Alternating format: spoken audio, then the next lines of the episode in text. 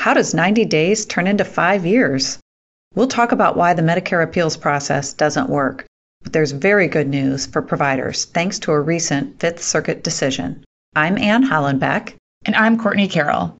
An audit by the Office of the Inspector General found that 31% of telemedicine claims did not meet established requirements. We'll discuss Medicare's limited reimbursement of telemedicine, how providers can respond, and what the future might hold. You're listening to Jones Day Talks Healthcare and Life Sciences.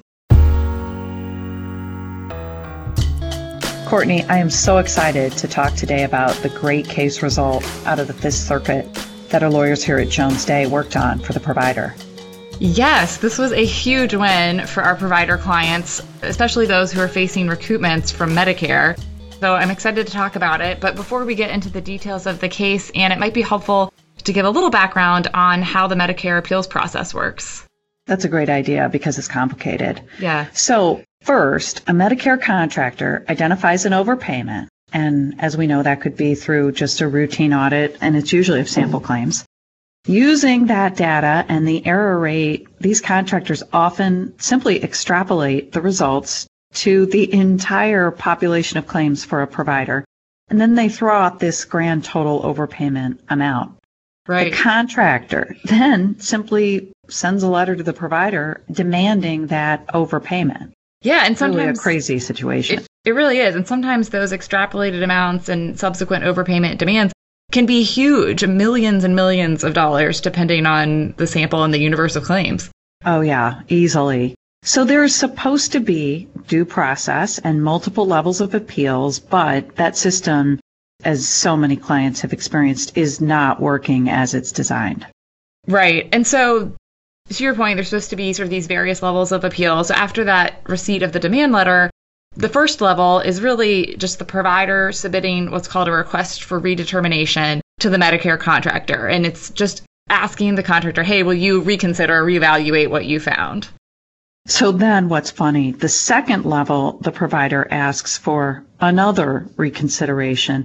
Right. This time from the qualified independent contractor, which commonly is known as the QIC but may not really be that independent, of course. And oh, so, oh no, no. At least you have a different kind. So the first level, you're you're going back to the same guy who found you had an overpayment to begin with, so not a great likelihood for success.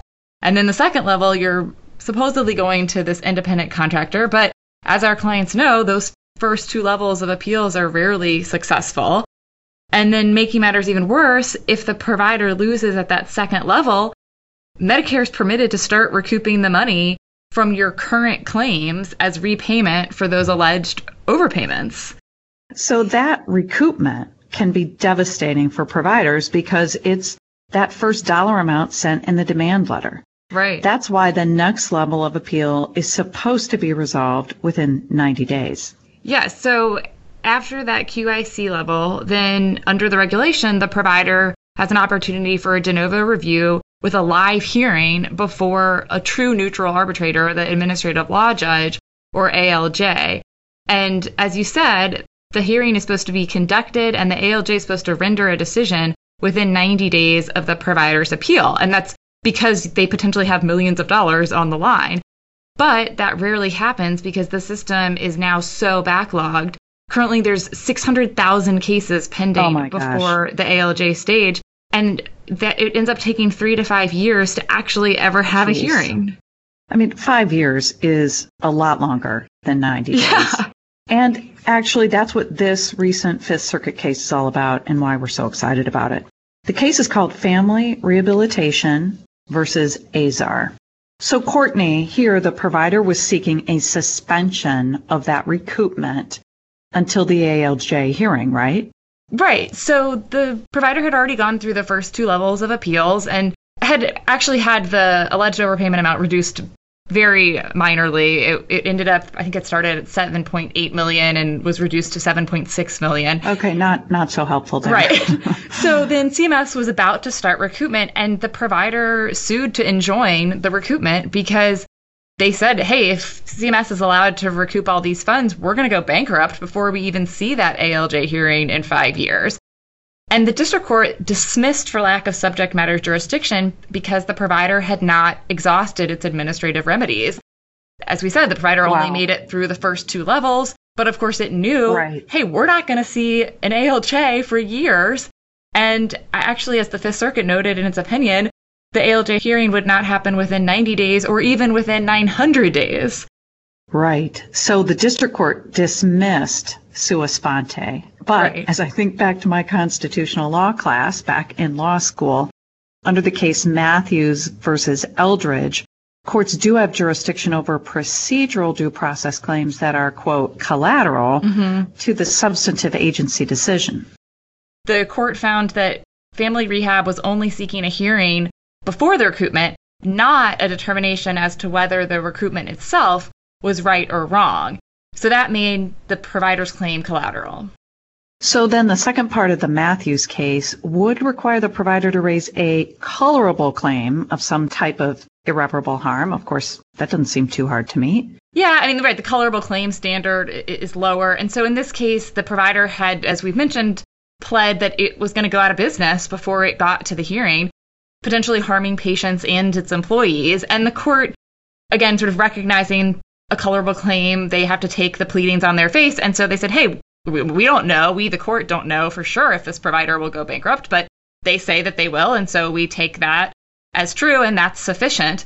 So, given the collateral nature of the claim and the assumed irreparable injury from the pleadings, but the Fifth Circuit held that the district court did have jurisdiction. So the appeals court then remanded back to the district court. So, Courtney, this case result is just a lifesaver, obviously, for family rehabilitation and any other provider client who may be facing recoupment. What are some of the takeaways? Not every provider is facing bankruptcy or could argue that, but tell us how they could use this case. Obviously, as you said, if you have a real threat to your business and livelihood, there is an avenue to pursue that in the, and challenge the backlog in the district court. And that in and of itself is huge. But another takeaway for our providers who may not be facing such a large recoupment or bankruptcy is that they just shouldn't be intimidated by this massive backlog at the ALJ level and should have the confidence to appeal overpayment determinations. Some of our Jones Day attorneys who've been working in this field, including Rebecca Plowman, who actually represented Family Rehab in this case, have started to see Medicare actually suspend payments to providers based on very wow. small overpayment determinations. And suspensions are, are different from recoupments, but suspensions can last for six months or longer. Oh, and yeah. is all it requires is that the contractor find something that can support a quote unquote credible allegation of fraud. And so what we've started seeing is that these contractors' findings are being used if they haven't been appealed by the provider as a claim of a credible allegation of fraud and then CMS is suspending all Medicare payments to that provider. Yeah, that's outrageous. It, I mean, yes, that's, it really that's is. just another another reason this case is just so so important. How expensive or time consuming are these sorts of appeals? They don't have to be very expensive or time consuming. As we alluded to earlier, those first two levels of appeals are pretty straightforward. It's purely on the papers, so it can be as simple as having a nurse or in-house attorney write a letter, maybe submitting some additional medical records or documentation, and then following the process that the contractor establishes for those first two levels. So you don't even need to hire outside counsel to just get your appeal on the books, so to speak. Okay, so with the two appeal levels done, then you're at the ALJ point. Right. This is where the backlog kicks in. Mm-hmm. So here is where the provider should seek the injunction. That's, right, if, if they are facing bankruptcy. Right. Right, exactly. So hopefully other providers will take on these sorts of suits to put some pressure on this uh, appeals process that is right. not working. We've got to have some solutions to this. Right. So obviously, given the backlog, it's going to be a long time before you get to a hearing. And that means, again, as we said before, once you pass that second level, if you haven't won, recoupment is going to take place. For a smaller overpayment, maybe that's not that big of a deal, and the provider can sort of tolerate that recoupment. Uh, and at least, again, you have that challenge of the allegation of the overpayment. And so that means that it's less likely that they could rely on that as a credible allegation of fraud. But if the provider's business is really threatened by a massive recoupment, as we saw in this Fifth Circuit case, it seems now within the Fifth Circuit, certainly, that seeking an injunction in district court is a viable option that can help the company weather this lengthy appeals process. So it seems like hopefully more of these sorts of suits would really help put some pressure on the agency to look for a better solution to the backlog problem. And I mean, in my view, these recoupments just don't make sense. Especially when they're taking place. We've got to find a solution to uh, have the full due process play out before the money is recouped. Anne, so what kind of cell phone did you carry around with you in 2001, if okay. you remember? That's kind of a random question, but it's embarrassing, but I know the answer. Go on. I had a light blue Nokia phone. It was really cute. I thought it was pretty tiny. Was it one of it kind of the brick had, style though? Like not a flip no, phone, right? No, it was thinner and it okay. had this cute little antenna that I would pull up and down oh, when yeah. I received a phone call. I remember those. And did you ever engage in any sort of telehealth activities using that striking light blue phone? Uh, no. In fact, I could not even text anyone. I could only receive phone calls and initiate phone calls. so you had a phone. a phone that only was a phone. you got it. So it's hard to believe, but in 2001, actually, according to a recent OIG report, Medicare did spend about $60,000 on telehealth that shocks me. I know. I don't know who who had technology that was able to do that. Certainly not me. But needless to say, between 2001 and 2015, given the improvements to our technology, Medicare spending on telehealth increased about 250 times over wow. that period. Yeah, I think this says a lot about the improvements in technology. Yeah. But of course, as spending increases, so does oversight, which has resulted in the OIG looking at these telehealth claims and issuing this report. Right. So the OIG, as we mentioned, has issued this report, and they analyzed claims from 2014 to 2015 for compliance with Medicare's billing rules. They found that 31 out of 100 sampled claims did not meet the requirement. And not a great percentage. No, not great. Uh, though we'll sort of unpack why in a minute. But of course, in classic CMS fashion, as we've discussed before, they then extrapolate that error rate across all kinds of telehealth claims and estimate that Medicare paid $3.7 million in non compliant claims. Okay, but wait. Medicare telehealth services are different from what we sometimes see as available to direct to consumer offerings using our cell phones these days. How is this different? You're right. Medicare doesn't pay for sort of what we would think of in routine, kind of like a FaceTime physician or something like that. Medicare beneficiaries have to be at what's called an originating site, like a doctor's office or a skilled nursing facility. And other critical piece is that the beneficiary must be in a rural part of the country. So those are two pretty strong, pretty uh, narrow, yeah, yeah pretty exactly, narrow rules. limiting rules, right? So Medicare doesn't pay for direct-to-consumer telehealth services yet, right? Um, and these narrow rules obviously impede, you know, the full use of telemedicine technology. Exactly. And in in addition to kind of the where the beneficiary is, the rural location, the originating site, they also even limit the technology communications component itself in that they require there to be interactive video communication with real-time interaction between the patient right. and physician right. like we have in some of our other telemedicine platforms now but other telehealth platforms today use what's called store and forward or asynchronous technology and so, unlike kind of a Skype call, you have in a store and forward system, you've got the patient who's almost like a text who's going to send x rays or videos or freeform text to the physician at their leisure.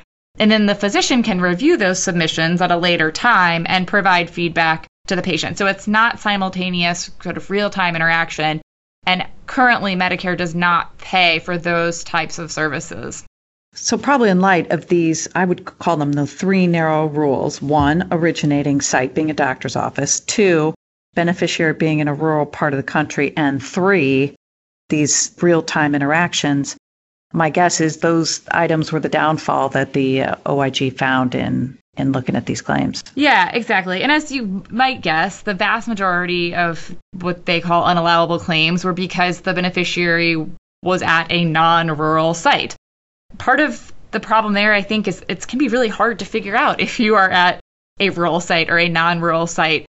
By and large, it's driven by the metropolitan statistical areas, which are managed by the Office of Management and Budget.